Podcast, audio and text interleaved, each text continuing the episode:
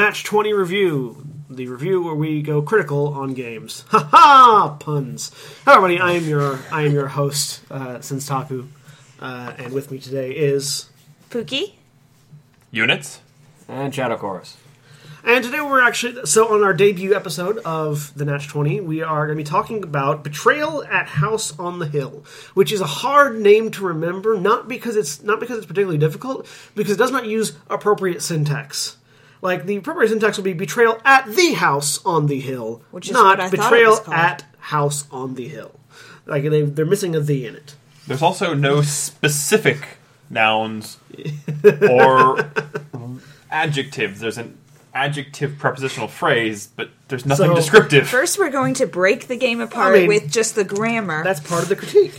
That's All part right. of the critiquing. then th- you want to put a the in the name, and Yeah. it makes it awkward. The name the name is awkward. Yeah. So, uh, in Betrayal at House on the Hill, each player chooses an explorer to investigate a creepy old house.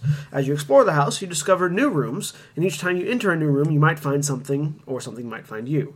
Explorers change over the course of the game for better or worse, depending on how they deal with the house's surprises.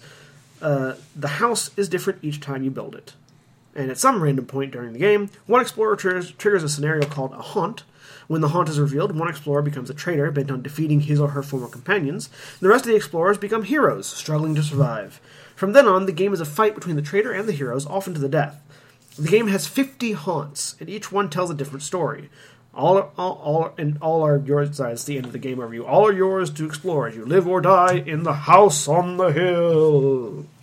In house on the hill. It doesn't. it- say, it, doesn't, it doesn't say in house on the hill. No, it's in the house on the hill. See, they, it, yeah, syntax. But aside aside from the syntax, Uh, so uh, this is a game I've played it a couple of times. I think uh, this most recently, the, the time we played it most recently, was the first time for Uknits, first time for Pooky, first time for Shadow like Chorus, second or third time. second, maybe second, third time for Shadow Chorus. Um, I've played it a lot, and I really enjoy it, and and and that's why I wanted to play it for the first game on, on the on the podcast. Um, it's a really fun, you know, cooperative cooperative multiplayer slash competitive multiplayer.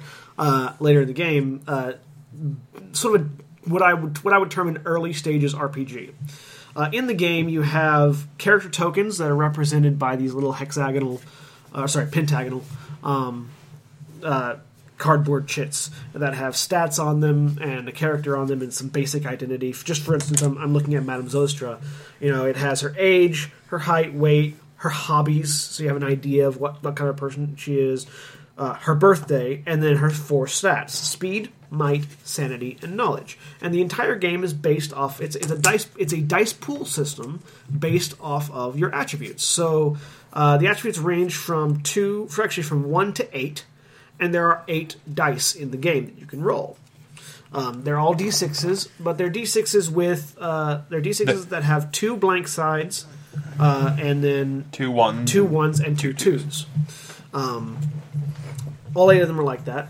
And the number of the attribute that you're rolling for a particular test is the number of those dice that you roll. For instance, if I need to roll a knowledge test with Madame Zostra, her starting knowledge is four. So I would f- grab four of those dice, roll them, add up the number of pips on the dice, and that is the total of my roll.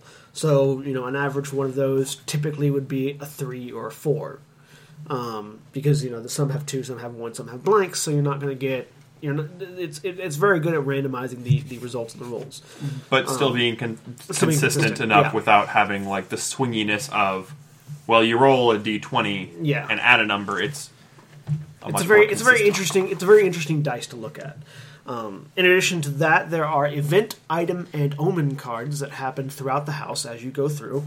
Um, these trigger various thematic events inside the house that will result in a lot of different things. Some of them will give you a companion. The items always give you an item, and some items do good things, some items do bad things. Um, and the uh, events will sometimes transport you from one side of the house to another, cause you to do a test that might gain you additional stats or lose stats depending on how you roll, and a few other things. But the most important part of this of this light RPG light um, is the house itself. So the house is made up of a whole bunch of square cardboard chits with three that are always on the board. That's the the, the main lobby, which can, which includes the entrance hall, foyer, and grand staircase to the upper level. There's the upper level of the upper end of this grand staircase, and then there's the basement landing. And as you go through doors, you randomly draw a card that fits from the stacks of buildings. So, for example, if I were to go through a door on the ground floor, I would look. Uh, all of the all of the all the building all the room chits have uh, basement, ground, and upper on the back of them, and they're labeled, so it's saying you know where this where this goes or where it can go. Some of them can go on multiple floors. Some of them can only go on one floor. I look for the one. I look for the first one in the stack that says ground, and I lay it down entrance to entrance, and that is the new room in the building. So as you explore, ideally you've randomized all these all these things at the beginning of the game. As you explore, the house actually changes from play to play. It's never the same. You can never take the same path twice, and it results in um, sometimes you'll go, you know, multiple rooms without ever seeing an omen. Omens are what drive the haunt. Um, when when you every time you get an omen, you roll six dice and you try to roll higher than the number of omens that have been revealed. And Or sometimes what happens to us is sometimes you pick a character with very high speed because speed determines how far you move. And uh, to, to clarify, each of the little chits has a symbol on it. Either either it's it's blank, it's got an omen, an item, or an event, and you draw a card of that type. Yeah. And sometimes you run through six rooms because you have the highest movement in the game, and you hit omen, omen, omen, omen, omen. yeah, And omens trigger the haunt, Yeah. which is what takes you to phase two of the game. Yeah. And it's not supposed to happen till turn three, Three or, or four. four. Sometimes it happens turn one. I don't think it. Ha- I think it happened turn two with us. It happened in the first turn. Did it happen in the first yeah, turn? No, you're, you were the first player. Yeah, it no, happened on it, your it turn. got back to me, so it was technically It was turn the two. very beginning of, of it was the the second very turn, beginning of the second turn when the haunt happened for us on the. f- the which then made it his turn as the traitor. Yeah, traitor. and it ended up being that the person who ran through all the rooms was the traitor, and fun Had- times the person who ran through all the rooms had accumulated all the good stuff. Yeah, We knew that was going to happen. yeah, but it's, it's it is fun that it has that random. So I really love this game, and I love it for a lot of reasons. If The and I think what we'll do here is we'll start with um, We sort of probably explain the haunt because that's Oh, yeah, that, that's should- we the should- key of the game. we should continue explaining the discussed- haunt. Phase one is what we discussed. Yeah, you explore so- the house, you find the omens, you find the items, you trigger events. Everything up to the haunt is phase one. That's correct. We should finish describing the game. Um, after the haunt is triggered, uh, the person who triggers the haunt, the haunt revealer, as they reference in the book, uh, grabs. So there are three very nice booklets in this in this box, and one of the booklets is called the Traitor's Tome. Uh, the haunt revealer grabs it, opens it up to the very first page where they can find the haunt chart, which is a basically it ha- it's a it's a uh, chart It's a that reference lists table. it's a reference table that lists the room that the haunt was activated in and the item you received because every omen gives you an item or, or references an item. Uh, or, is, and- or is something that happens. One of them is it's- called bite. Yeah. Um, and so you find the room, find the omen that happened when you entered that room and triggered the haunt, and it gives you a number. Then below that is a numbered list of each one of the haunts and who the traitor is relative to the haunt. So, for instance, with us, uh, we had entered the gallery, and I had picked up the um, what did I pick up? I picked up this the The crystal skull. ball. I Oh, picked the up the crystal yeah. ball. No, the skull was the second time. Yeah, so I entered the gallery and picked up the crystal ball, which says tra- which says haunt number nineteen.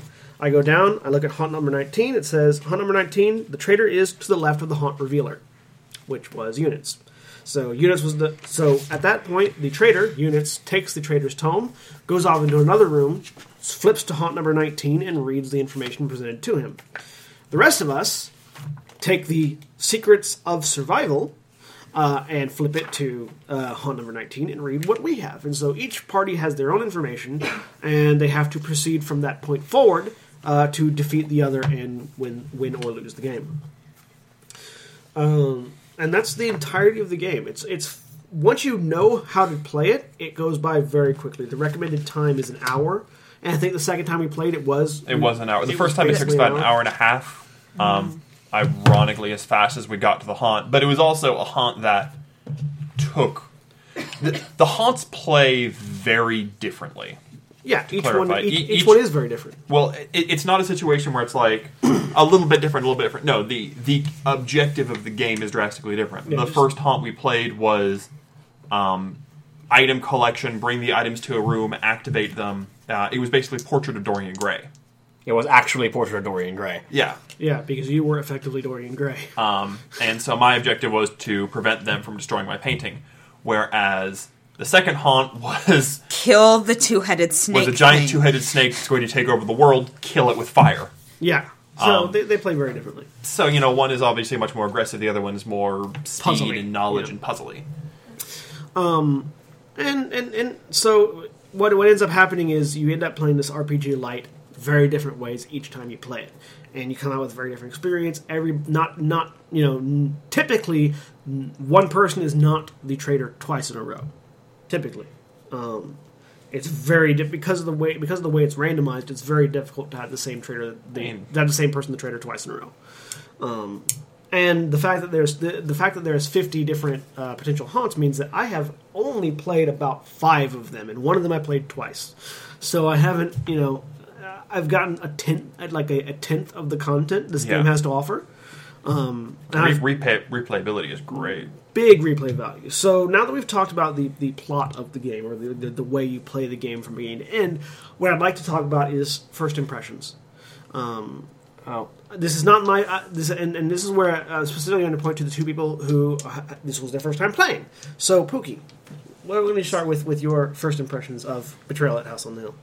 I really like it. I have to say, I enjoyed it the second time we played it you- more than the first time. Well, I think the first time I was I was very confused with some of the rules. Um, so I'm glad that we played it twice, and also Austin or Uknits. Sorry, um, Sorry.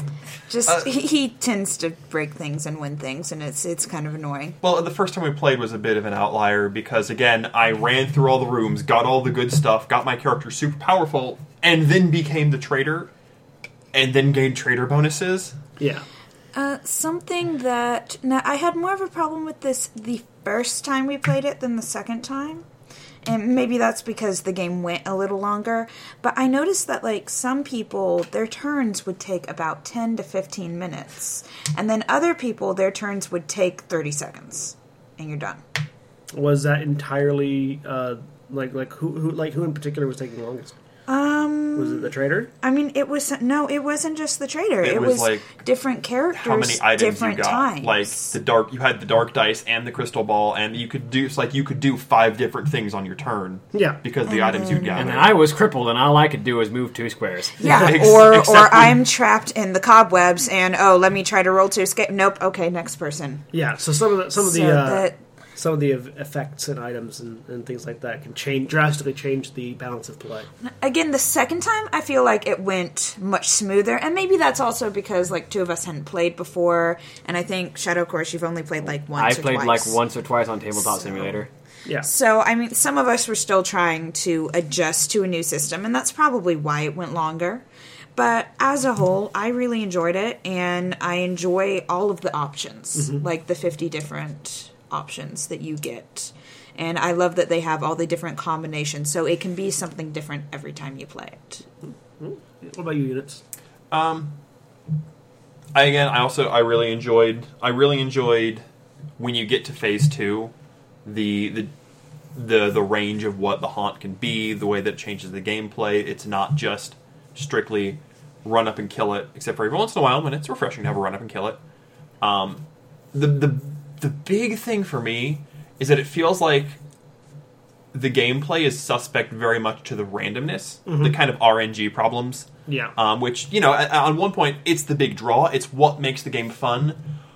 But like the first time we played i picked up an item that made me ridiculous as the trader now, to be fair, we weren't using the item we weren't using the correctly. item correctly but even if we had been Because I picked up the same item the second time and actually never used it. it- because the and, and part of that was because the haunt was different the the music box wouldn't have done anything to the snake Yeah. But for me, when it's like we have to steal the paint can from him, oh, I have a music box.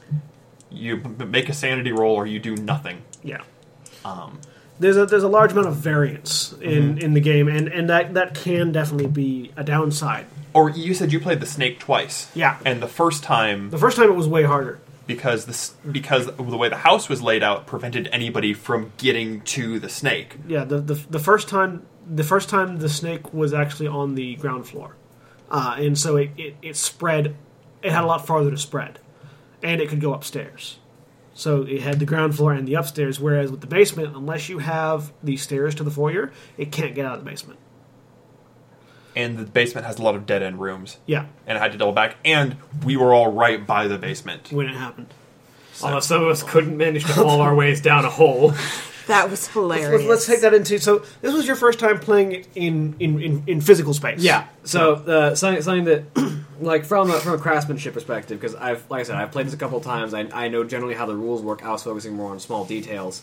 The craftsmanship of the game is something that I definitely took note of. Um, for instance, um, the dice. They're crafted basically perfectly because you realize that the same number is always on the opposite side of itself. So the dice can't really be gamed. One is always on the opposite side from one, so any number is right next to the other two. You have equal chances of rolling any of them no matter where the die lands. Yeah. So that that's just a well crafted die for the game. Um, the the the rest of the pieces, I have problems and appreciation for. Um, first off, I've never really been a fan of cardboard pieces.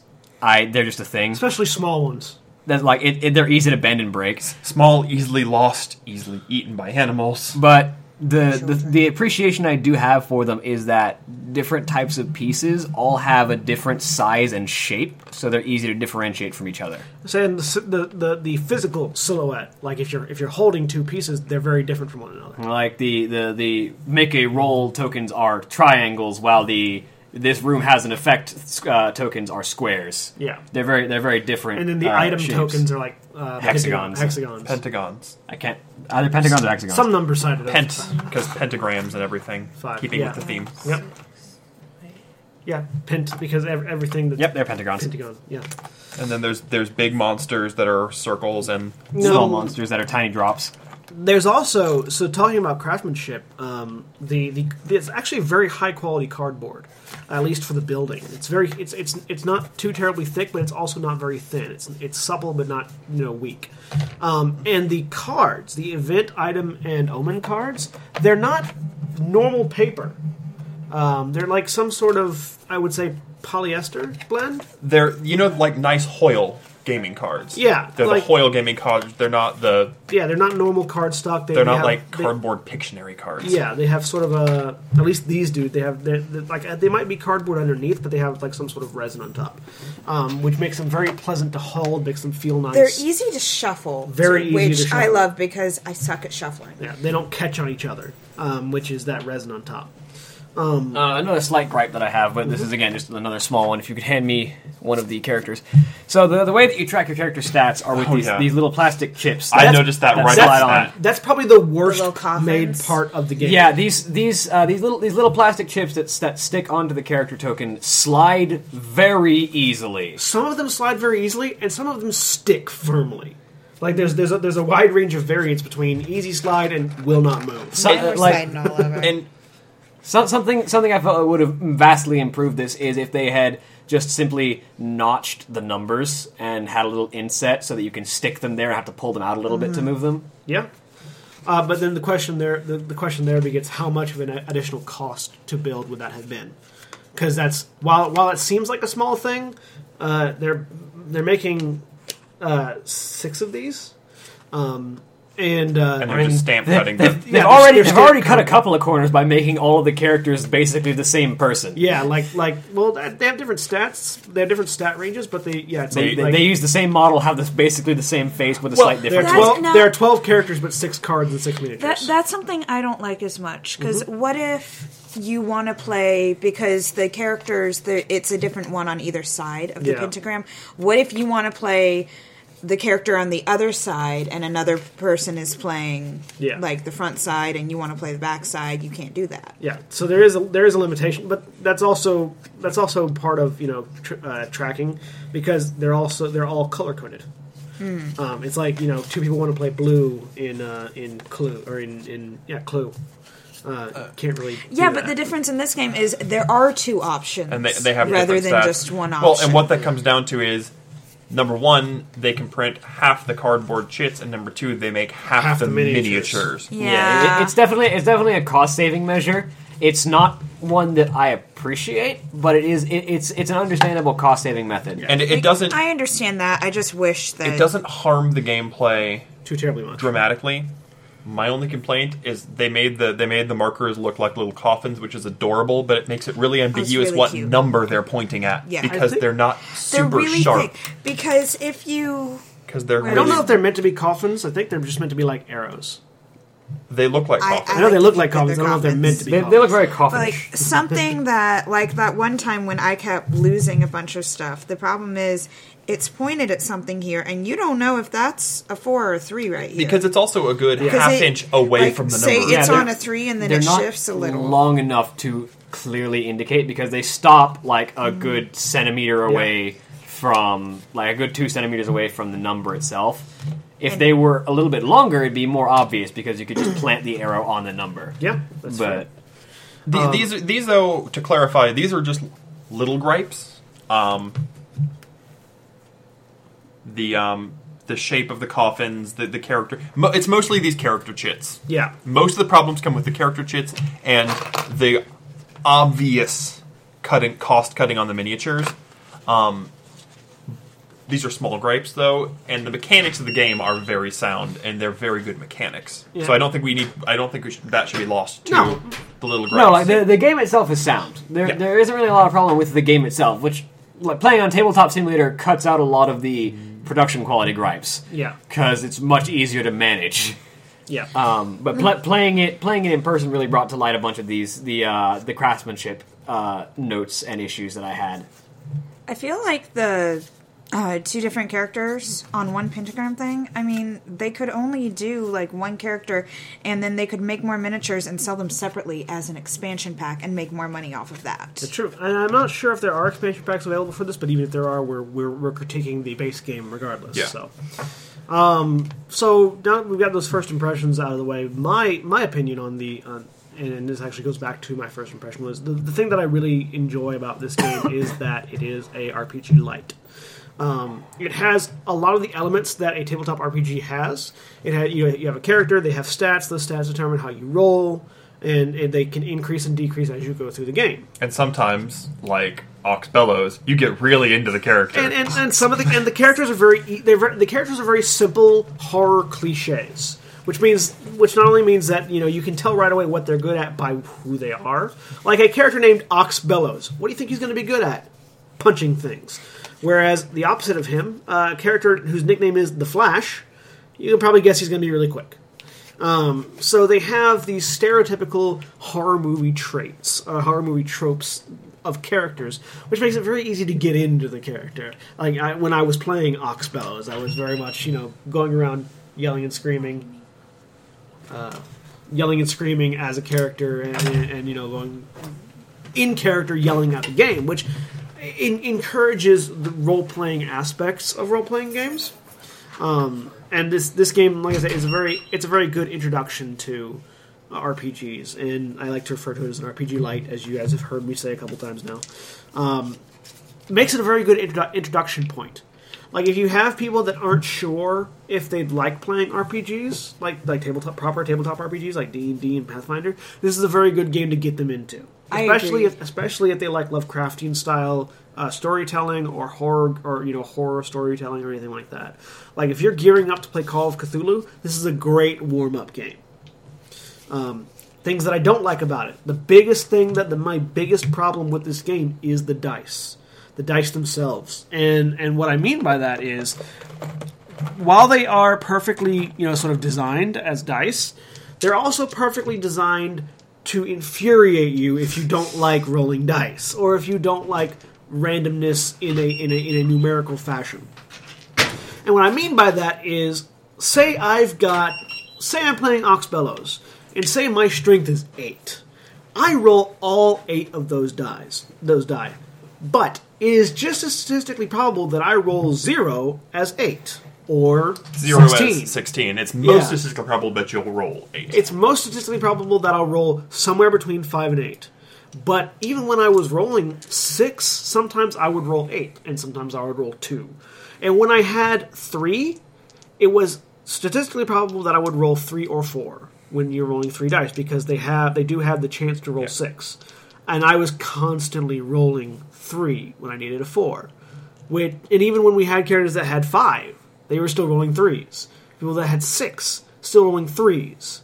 Um, Characters who had Or you t- 3 rolling 6. Yeah, like or you roll seven and then the snake rolls eight. Yeah, like, and it, it there's the the the size of the variance, and it's it's one of those things where my stats really don't mean much because if I'm rolling like because of the the the level of variance in the dice rolls, they don't add much to the roll other than another dice. Well, uh, on the opposite token, because it's the number of dice, it, it, it gives you a much harder statistical average.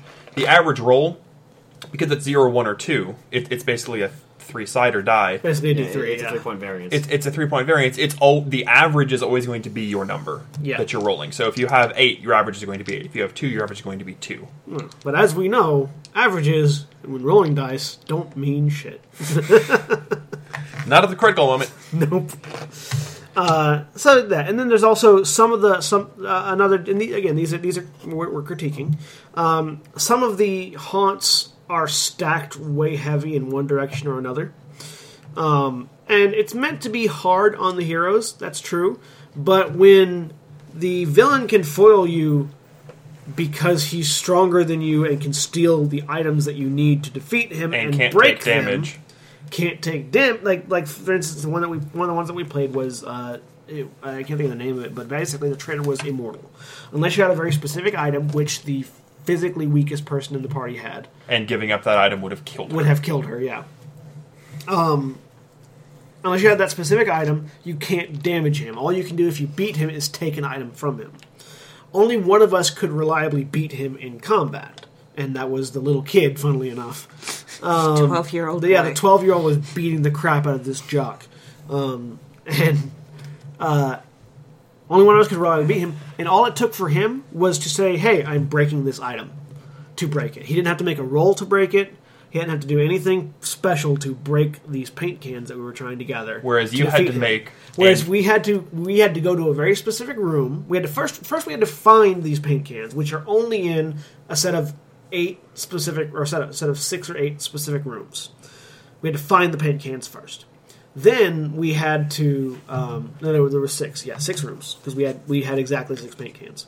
Um, first, we had to find the six rooms. If they're not already on the board, you have to wait until they're revealed before you can find them uh, which adds back into that random factor. Then you have to take them from wherever they are, and some of them are in the basement, to the room where the haunt was revealed, which in our case was on the upper floor, while evading the traitor, who at this point had a had a seven speed, eight. At an eight speed. Jeez. Yeah, so the traitor who could outrun everybody, we had to somehow evade him, get up to the top floor, then make a four plus knowledge roll. Five. It was four. Was it? It was, it was four. No. It was it was just- hard we- for you guys just- to We make. kept we rolling kept rolling threes. threes. Yeah, it was four. Everyone rolled threes except for me. Yeah, Well, because knowledge was not a high stat for many people. he had high knowledge. I had a five knowledge and kept rolling threes. like I, w- I had the lowest knowledge at three. Everybody else had four or higher, I Um, had six knowledge. and we had to roll a four. Um, we had to get to that room, then roll that die, then then roll that. All the traitor had to do was find us, punch us real hard, take our paint can, break it. Um, which you know, while while that while it's designed to be hard on the heroes, in this case was way Well, harder than it needed. And to be. And I would like to flip that on its head. If I had been playing. There's a character in here with three speed. Yeah, Madame Zostra, who has three speed. yeah. I would have gotten them and like, shoot, I have to beat four other people to different points of the house with my three speed. Well, you get bonuses though for being the traitor at that point. I would have gotten a plus one to my speed. I would have had a four speed, There you go.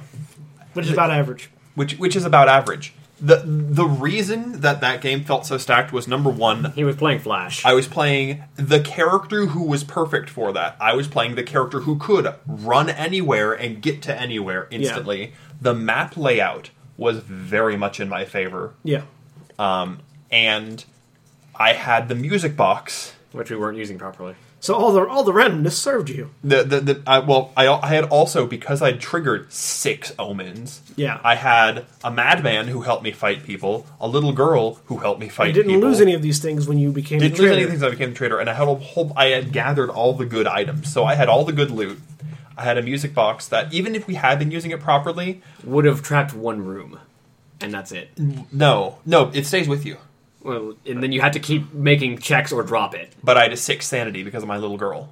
Yeah. Basically, you're never allowed to play that character again. Be- with my six sanity, the music box, even if we had been playing it properly, I would have wrecked everyone. Yeah. and it was because of the way that it had been laid out. Yeah. The- It's the same thing with the snake. The time we played the snake, it was Super easy Super because easy. it was trapped. But when I played it, it was really hard. well, not just we were trapped. We had the little girl with the spear of murder. Yeah. and Ox Bellows happened to be there.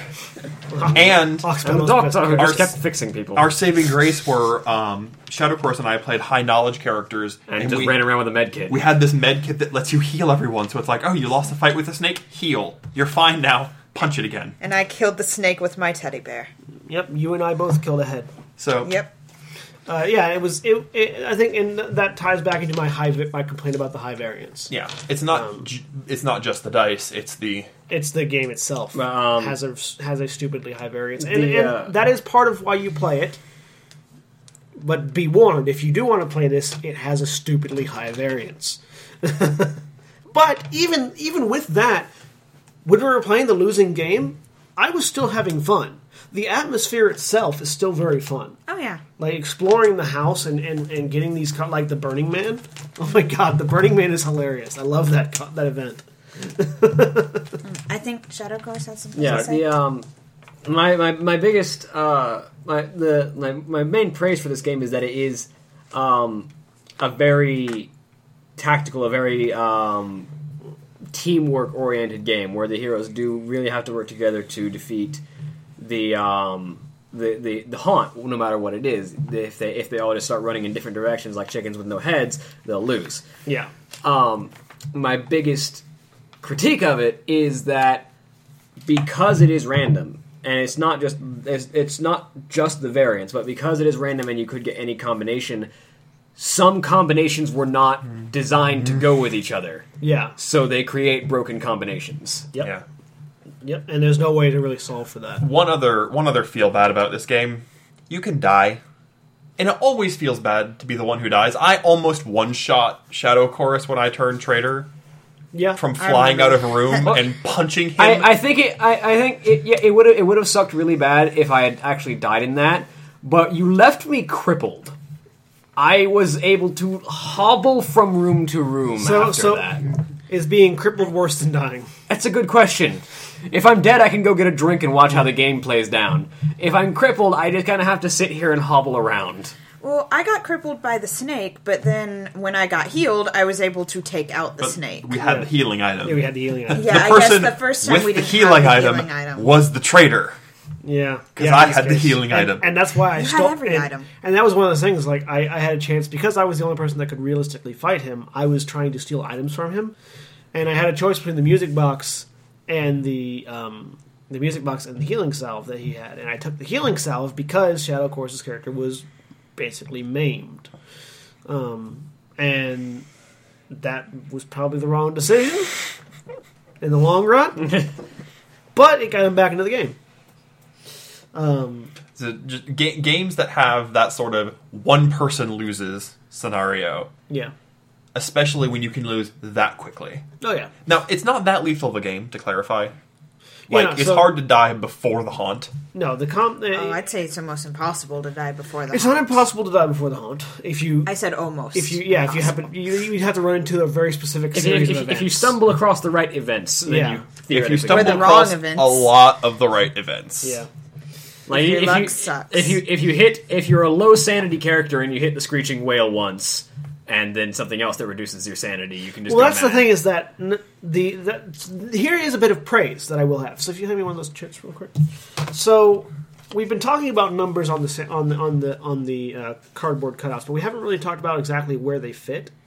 So you have one, two, three, four, five, six, seven, eight. You have eight. There are eight spots on the stat tree for each character, but they are not sequentially one through eight. For example, for, exa- uh, for example, Professor Longfellow's knowledge goes four, five, five, five, five, six, seven, eight. But his might goes one, two, three, four, five, six, six. So it's seven, seven slots. No, the eight because the eighth one is the skull. Yeah. Um, and there's a skull at the end. If any one of the if any one of the stats goes to the skull, you're dead. Um, and the the your starting value starts at different places. Uh, Professor Longfellow's knowledge starts one, two, three, four. Starts five points up. but his- even if he loses knowledge, His speed starts four points up. His might starts two points up, and his sanity starts two points up. So when you in, in the game, when you gain one, you actually move one rank up. You don't necessarily gain a numerical one. likewise when you lose one, which you, makes you certain go one rank characters down. You don't necessarily lose a numerical. there's a character Vivian Lopez who her stats don't start super high, but when she loses stats, it doesn't really affect her. Like her sanity is four, four, four, four. So you can just keep losing sanity, but you'll still roll four dice. Or her knowledge is four, five, five, five, five, five, six, six. Yeah. So you can you can lose a bunch of stats and still not be crippled. Whereas some characters, Like um, for instance, Madame Zostra. like, like, uh, on the well, opposite- even, on the flip even going side. to Father Reinhardt, his might is one, two, two, four, four, five, five, seven. He starts at that second two, so he has a lot of room to go up. but very little room to go down.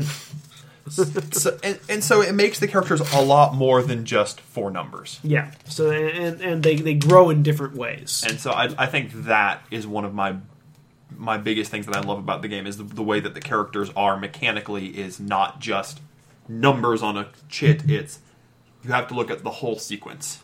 Is there anything else that you really really enjoyed about the game? Uh, something I really enjoy about the game is that the um, the traitor could be anyone. Yeah. Because usually in games like this, it like you've got slips of paper or it's on a card or something, so you know ahead of time. But it's completely random, and I love that. Anything you really hate about it?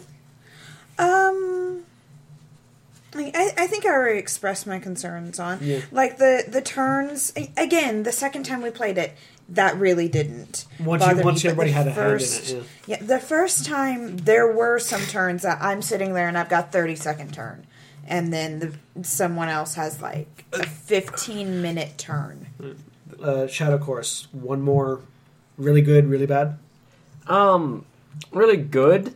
I will note that I've, I've read over a bunch of the haunts. All of the haunts really do play out drastically differently, so it does offer a lot of replayability because you can get any different haunt and play a very different game. Likewise, however, you have the same pool of items, events, and omens every time And rooms. Yeah. and they are not nearly as numerous, which basically means that you will run into the Talisman of Ages probably most games. If you if you if you find a bunch of items, you'll probably run into the Talisman of Ages. Yeah. We got because we got the skull, crystal ball, and um, dog both times, And the music box. and the music box both times. like there's, there's a lot of variance. There, there's a lot of replayability in the haunts. The ways that you go about the house, not so much. Yeah, that's a fair point because there are less omens than there are haunts. There are a lot fewer omens than there are haunts. I wish there There's- were there's- more o- omens and items. There's 16 omens. Are there sixteen omens? Yeah, because it's it's the maximum you can roll for the. No, it's 12 omens. There's No, 12 it's omens, less than maximum. yeah, Yeah. it's not many. which which is the maximum you can roll with six dice. Yeah. So there's 12 omens. There's probably the same number of items. There's a lot of events, but events aren't as meaningful towards the game. They're generally just make a, make a test, raise or lower a stat. A Okay. couple of them teleport you around. Yeah. Um, There's a lot. Yeah, there's a lot more events, and but the events also duplicate. There are more. Um, there are some duplicate events. so, yeah. All right, uh, Uknits, good, bad. My favorite thing about the game is There are thir- It's- there are thirteen omen cards okay. because you can't, you roll, can't roll 12. So the last one is guaranteed. If, you, if for some reason you manage to get all the way to twelve, the thirteenth one will trigger a haunt no matter what. Yeah. Um, the game is a lot of Also, a Friday the Thirteenth reference. You know. I mean, 13 is always an unlucky number. Yeah. Sorry. the game is a lot of fun. Like at any level, it's really fun. It's really fun to get into. Um, it's especially fun because you'll go into a room and you'll pull an event. Like you, uh, what was it last night? Your, your your wife pulled the Burning Man after walking from the furnace into the crypt, and it was just so fitting. Yeah. and it's so much fun. Or It's almost like the game is reading your mind Or sometimes. It's a little Uh, creepy. um, we got the we got the groundskeeper in the graveyard, and then we got the groundskeeper in the garden, and it was it was really fitting. And Yeah. then Ox Bellows jump punching a snake was really. there's a lot of fun aha moments, and then the haunts. Oh, this is Dorian Gray. I love the story of Dorian Gray. You know, it's there's a lot of flavor. There's a lot of there's a lot of room to have fun beyond just the mechanics. Yeah. and having the little details. Mechanically, it makes no difference that Vivian Lopez likes old movies and horses, but it makes me want to play her. It also It's mecha- kind of mechanically it makes no difference that Professor Longfellow likes Gaelic music, drama, and fine wine. Or that he's seventy some odd. but it made me want to play him. yeah, but it's fun. Yeah, he's it's like- Oh, this this this uh, The thing I like best, Ox Bellows hobbies has Ox Bellows has two hobbies: football and shiny objects. or and they're not even always perfect tropes. Like Darren the Flash Williams, he likes track music and Shakespearean literature. I'm like that. He's the well-rounded jock. he- He's he's really interesting. Um, least favorite thing, definitely the feel bad moments. For every really fun moment, there's the you're stuck in cobwebs and your might is two, so you're just stuck in the cobwebs for three turns. Yeah, like Or- both of you, both of you ran into that. Yeah, we both got stuck in the cobwebs with low might characters, or the you got punched by the traitor first turn, and now feel free to hobble around the house with your speed of two. Yeah. Um, the traitor who can then just ignore you and not put you out of your misery. Yeah, the traitor. I'm like, okay, well, he's crippled, Just gonna I- ignore him now. Let him hobble around. um, and and so they they really didn't do much to eliminate the feel bads.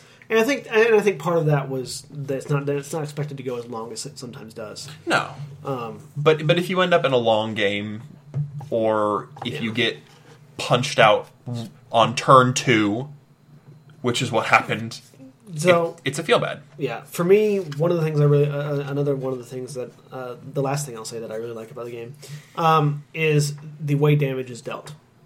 So, in, in a normal RPG, you have a hit point total, and that hit point total, when you take damage, that hit point total is reduced, and until it hit, once it hits zero, that's when you're dead. You're like it basic, basically, but from from hundred hit points to zero hit points, there's no difference until you hit zero. Um, which is something some some games take wounds instead of hit points, and the more wounds you have, the worse you are. But like for D and D, there's there is strategically no difference between 100 hit points and one hit point. Um, for as far as mechanically operating your character. In this game, the way it works is damage is taken from your attributes. And there's two types of damage. There's mental damage and physical damage. Mental damage subtracts from your sanity and knowledge, and physical damage subtracts from your might and speed. And it's not linear. So if I take four damage, I can take four points from my might, four points from my speed, two points from my might, two points from my speed, three points from one, and one point from the other, or any combination thereof. I think that's all the combinations. Um, but yeah, so you can you can you can divvy up the damage to stats you're not using. Like if you are a runaround character and you take physical damage, you can put the damage into your might until you can't lose anymore or die, and then then start hitting your speed, so you can still move quickly the entire game. Alternatively, if you only have one point left in your might, you don't auto die. You can just drop it from your speed instead. Um, so that that sort of variant, uh, that sort of ability to assign damage to different locations, not only makes even taking damage a tactical decision, um, but it also makes it so that you can that that's one of the safeguards against those feel bads where like you got hit for you got hit for five. Well, I'll take it all from my might. I can still move around and still be useful, but I can't punch anything for for a thing. Or like I was doing with Ox Bellows, I'll take it to my speed because my job is to punch things. and I don't have to move fast. I just have to hit hard. In my case, it was so early that there I didn't really have a buffer. Yeah, you didn't he really- hit me. He hit me so much that I brought both of my physical stats down to the last pip. I also Yeah. punched you for seven. Yeah, like I Ow. mean, that was not how that was supposed to happen. Yeah, so there's the, the, that, that that again attributes to the high variance, um, and then going to the negativity. This this one is this one is probably the pettiest of all my critiques, but it, I feel it is still a valid critique. All of the miniatures are very poor quality. Oh, they are. They are very poor quality. The, o- the only good one is Little Girl. So, uh, for instance, It's still even not though like be, because they're they're they're color coded, so there's certain things you can forgive. Like like uh, the the jock is the red character, so he has a red shirt. The professor is the white character, so he has a white lab coat. But Racist. no, no, like white color Okay. designation. But Father Reinhardt is a German person. The skin, the skin color on the token is brown. It like within the story of their own game, They all of the characters' skin color is brown, and that was a, that was a time saving measure. But like when you have a German, when you have a German, an old German mad scientist trope, and he's not an old German mad scientist he's, on his he's a miniature. priest, Father Reinhardt. Oh, sorry. He's Also, a priest in a white lab coat. sorry. Also, Professor Professor Longfellow was the professor. Sorry. Uh, but, yeah, it's like he's that's still another, German. That's another complaint, actually. Yeah. Why is the priest in a white lab coat? yeah. Also, the priest and the priest and the professor are both in a white lab coat. Um, yeah, it's like the, the the the miniatures do not always match the characters. Now it works for like the little girl who is a both of her characters are little black girls. With the cutest little teddy bear. Yeah. So, and, um, and peculiarly What- blonde hair. One thing I want to note about that. One thing I want to note about the little girl. Uh, it's it's it's not a it's not a critique. It's not a it's not a praise. It's just kind of a note. Zoe Ingstrom looks like a normal little girl. She's like looking a little off to the side. She's got long hair. She she looks you know perfectly normal. The flip side, I know. I noticed that the other Missy one. Dubois looks like a psychopath. She looks like something from The Exorcist. I think we need to clarify. I think that's intentional. I think it's intentional. I think she's supposed to be that little girl. Because she's the one I played yesterday. And Well, yeah, it, it's I, the I- same thing. Like Father Father Reinhold is clean shaven and and and you know neatly kept, and then Professor Longfellow is the crazy sci- crazy mad scientist. Professor Longfellow looks more like the friendly but bumbling scientist. He's- Because he's, he's, got- he's got the really big beard that obscures his face, but it's kind of flowy and like wavy. I mean, he's dirty and disheveled and He- unkempt. he's he's got the uh, the I, the Einstein look It, of, of it could go either way, Yeah. which is again Probably part what of the want. point. But yeah, so that like that's that's probably the, the the pickiest of nitpicks is the, the miniatures being fairly low quality. They are. also looking at them, the painting job is awful Yeah, on, paint- on them. That's that's something I Well, and and this I one, notice. the little girl's feet have kind of melded with her base, and so her shoes are just kind of like have been eaten. yeah, and mm, you well, know, I it's mean, horror. and, and like the jock has no eyes. I love Missy Dubois' hobbies: swimming and medicine. I a little girl who studies medicine. She's supposed to be creepy. The other little girl is dolls and music, which is normal. Yeah. Oh, when I first looked at this, I thought they were the same little girl, and I'm like, so when I become possessed, I just turn it over to this It's, one it's or kind of what? it, kind of is like that though. If you look at it from Father Reinhold to Professor Longfellow, the same like, person just boom, all of a sudden things have happened. Um, so yeah, so from from here on, we'll move to the final segment of this, which is uh, uh, ways you what you do to improve the game. If you say you had a hand in the production in the development process, some of these nitpicks that we've thrown at it, what would you do? And we'll start with Uknits. What, what would you do to improve some of the some of the issues, some of the critiques that we've had? The biggest problem with the way I would like to improve it is it would make it cost more, um, and that would be, well, what would be nice would be if there were cards that were unique to the haunts. Um, and and I think that would help uh, with, with problem Shadow Chorus kept mentioning where sometimes you get items that just with that or or character sets that with that haunt become ridiculous or um, like when when the snake happened, the explorer died and you become the snake. So if you gathered all the items beforehand, Well, they just they they, they, they drop. they, they vanish. well, no, they drop on the They, floor. they drop on the floor. All the items drop on the floor. Companions go away. Yeah. Uh, no, companions stay in the same room. No, they go away.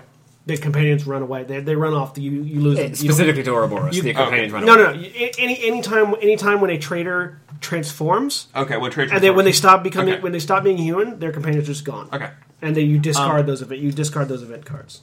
but yeah, the, the limited number of event cards and the feel bads, like the cobwebs, are such a feel bad.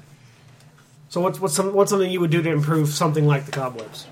Um, I would give them a more unique effect, something that's not just strictly s- stop here for three turns. So, something that would let you sacrifice, say, um, the cobwebs, make your might check, and you can either stay there for a turn and free yourself, or you can sacrifice a stat to keep moving. So something that gives you an option. So if you're stuck there, it's like, well, I chose to stay here because I had the time, or no, I have to get somewhere. I will take um, two off my sanity to escape from the spider webs. Yeah. And that's actually that, that that's something that also fits in in with the theme of the haunted house. Like you have the that classical trope of hitting the spider webs and freaking the fuck out. Yeah. Like that's basically you lose two sanity or lose a sanity and just freak out and run Or stay there for a term, compose yourself, and then get out. and then get out. Um, I, I feel, and it gives you more choices, and I like choices. Um, the other thing is balancing the items. There are a couple items that are just really powerful.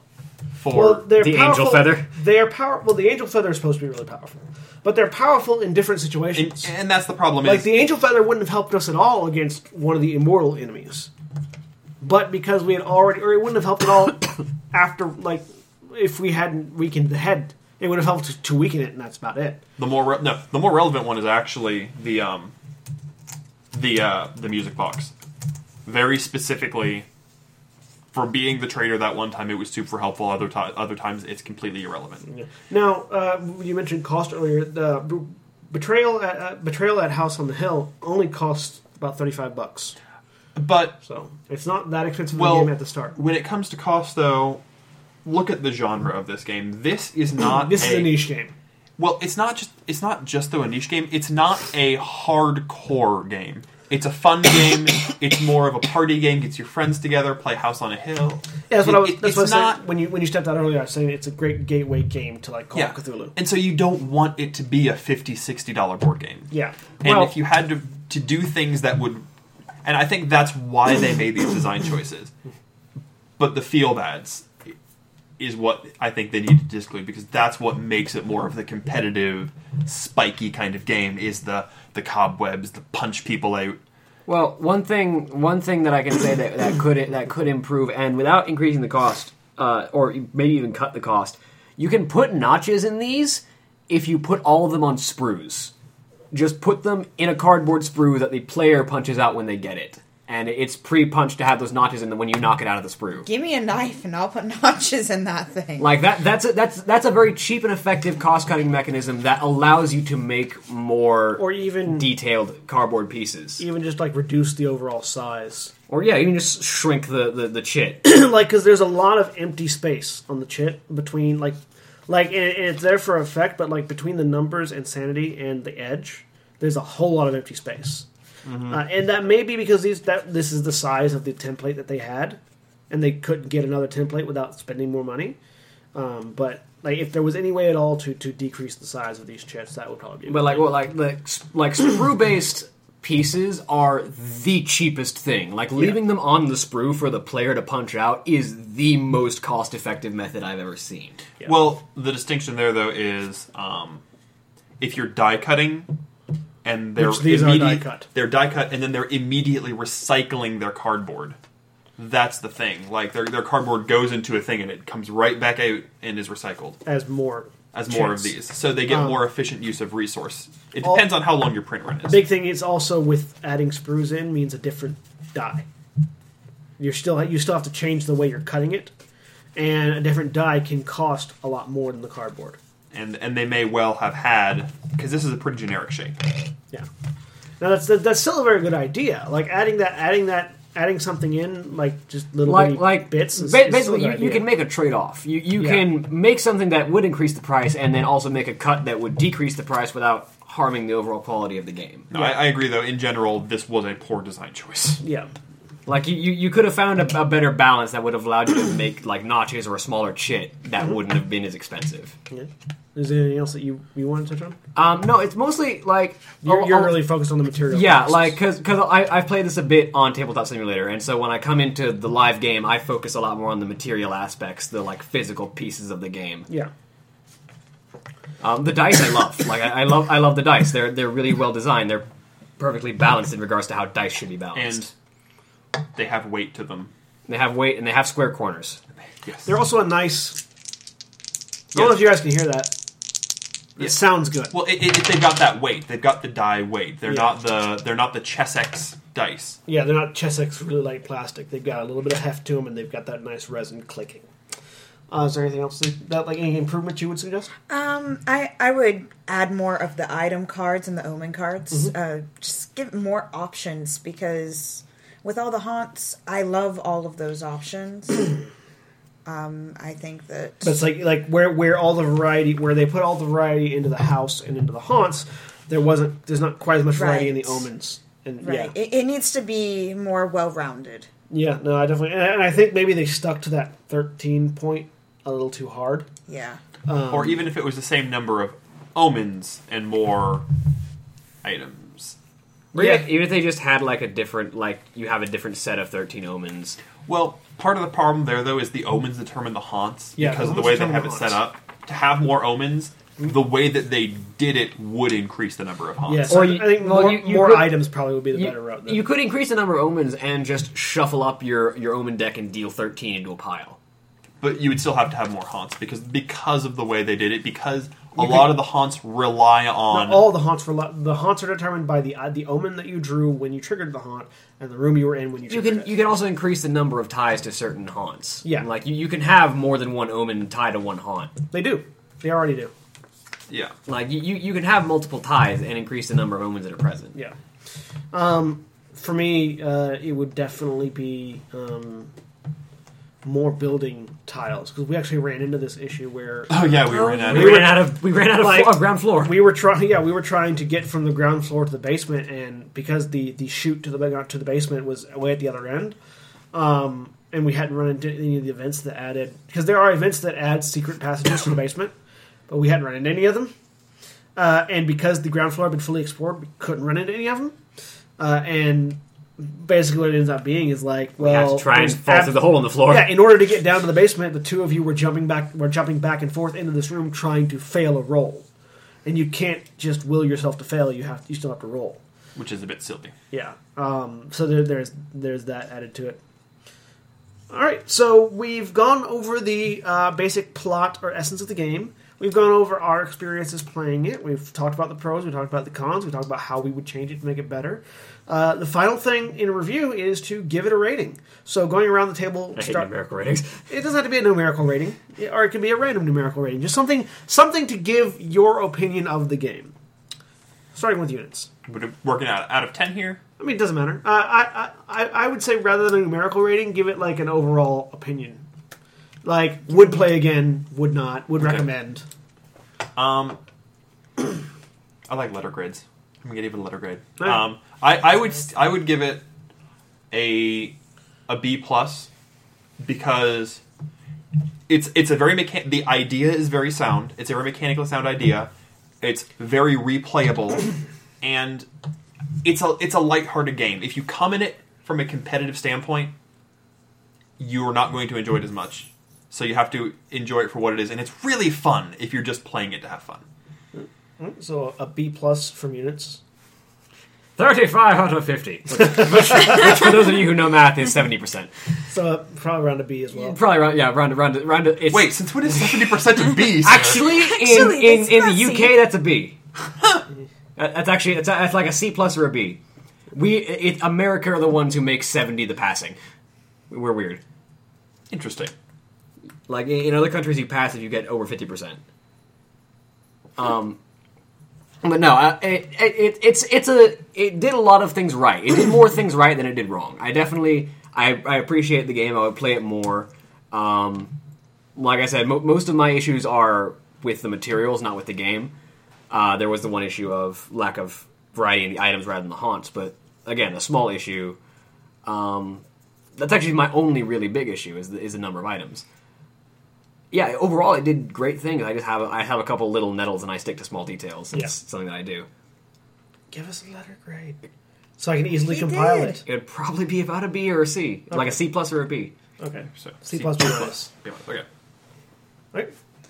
Um, I I don't want to follow them, but I'd probably give a solid B. Solid B. I think um, the, the big improvement would be more options. Like they've got a good idea going for them, and they need to work on that idea. They need to expand it more. It's absolutely fine if we say it's, like I'm, I'm going to give it a solid B plus as well. Like it's Like- actually easier this way. Yeah, no, I mean it. Uh, I'm going to give it a solid B plus as well. I think for the most part, what it, what it wants, it does what it wants to do. It wants to make a fun, entertaining, uh, easily easily accessible horror game that makes that that sort of both embraces and lampoons the horror tropes. And so, like, you can take out of it what you want. If you want to make fun of horror things, you can do that with this game. If you want to embrace them and enjoy the story of horror, you can do that with this game.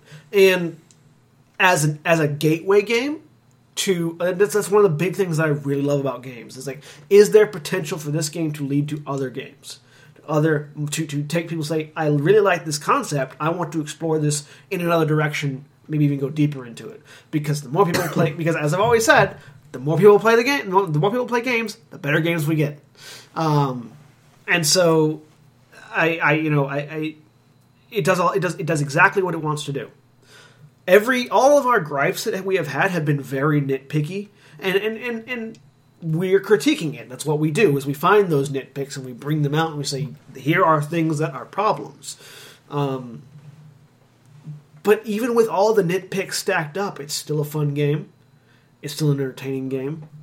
It's still a really good mood setter. It's it's a lot of fun and it's a really great tidy little rpg light. And even with all the chits that there are, it's not a messy game. It's not difficult to clean this game up because sometimes you don't even bring any of these out. So um, it's it's neat, tidy, the right price. I think thirty five dollars is probably the exact right price for this. Um, it's it's for the most part well made, except for the miniatures.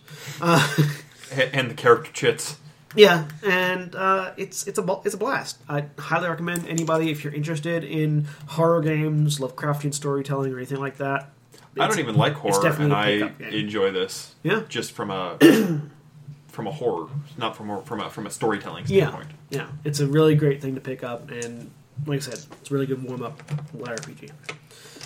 So overall, favorable, I would say, from from us. And Uh, o- overall, would play again. overall, would play again. Want to play again? Yeah, Yeah. we'll play again later. In fact, talking about it, I kind Kinda of wanna want to play it play again. it again. Yeah, Which is the mark of a good game. yeah. Like the mark of a good game is do you? At the end at the end of the day, you have to ask yourself, do would I play this game again? And the answer is yes. And I, I think that that's what a B is. I want to play it again. A Yep. C is I'll play it again if it's presented, but I'm not actively going to seek it out. Yeah. And an A is oh my goodness, I have to play this right now. Yeah. All right. So uh, this has been Betrayal at House on the Hill, uh, and this has been Natch Twenty review. Uh, so if you like what you heard and you want to hear more, please feel free to let us know. You can email us at finalshowfilms.com, uh, finalshowfilms at gmail.com. Uh, if you want to hear more, you can find everything that we do on our website, finalshowfilms.com. We produce uh, three podcasts a week, this being one of them, uh, the other two being uh, actual play series where we play uh, more, we play tabletop RPGs. Um, uh, one of which is uh, Space Cowboys, which is a Mass Effect RPG using the Adventure Game Engine system, um, and the other one, which is currently A Simpler Life, uh, which uses the Warcraft RPG. Um, in addition to that, we stream on Twitch every day of the week at twitch.tv slash Senstaku. We also upload a comedy series called Two Guys, One Camera onto our YouTube channel at youtube.com slash Senstaku. And you can find me on Twitter at John A. Bates. You can also find Uknits on Twitter. At Uknits, U K N I T S. You can find Shadow... Yes, no E, no no second E, no no E in there. Yeah. Did I say an E? I, it sounded like you did, but I, th- I think it's just because of the pause you have between T and S. Oh, sorry. Yeah. U K N I T S. And ITS. And Shadow Chorus. You can find me at shadow underscore chorus. And Pooky. At Pooky Death Bunny. Well, you- so hit us up on Twitter if you like what you heard. You ha- or, and, and please feel free to, to let us know your opinions on Betrayal at House on the Hill if you have played it before. Shall and we if, give them a teaser to next week? And if you've never played it before, uh, yeah, we will in a second. And if you've never played it before, um, pick it up. Let us know what you like. If, if you decide to pick it up, let us know. We'd, we'd love to hear what your experiences with it are. As to what we're doing next week on uh, the Natch 20, Jeez. Really big box. just put the box on the table. so tune in next week if you are into uh, taverns, card games, fantasy worlds, Getting drunk. and Getting smashed. getting smashed Both literally and metaphorically. in the Red Dragon Inn. So, thank you all for joining us. Uh, thank you to everybody. Also, if you want to throw money at us to help fund this podcast and other things, we have a Patreon at patreon.com slash msfilms. Uh, thank you to all of our Patreon supporters, but especially Addie Pie uh, and Chris Comfort, who donate at $25 a month. And, sorry, Addie Pie donates at $15 a month. Chris Comfort and Antitonic donate at $25 a month. Haha! I'm not the only it's, one. It's the A's, yeah. Addie Pie's really been getting some good recognition. I know, there. right? Uh, and but thank you to everybody that donates to us. No matter what, no matter what, it, it helps keep us going. Helps keep the lights on. Um, the lights being the film lights, not the uh, house lights, because those we pay with our uh, with our job money. For now. For Hopefully. now. maybe who knows? Yeah, thank you very much, and that'll be goodbye. Say goodbye, everybody. Bye, everybody.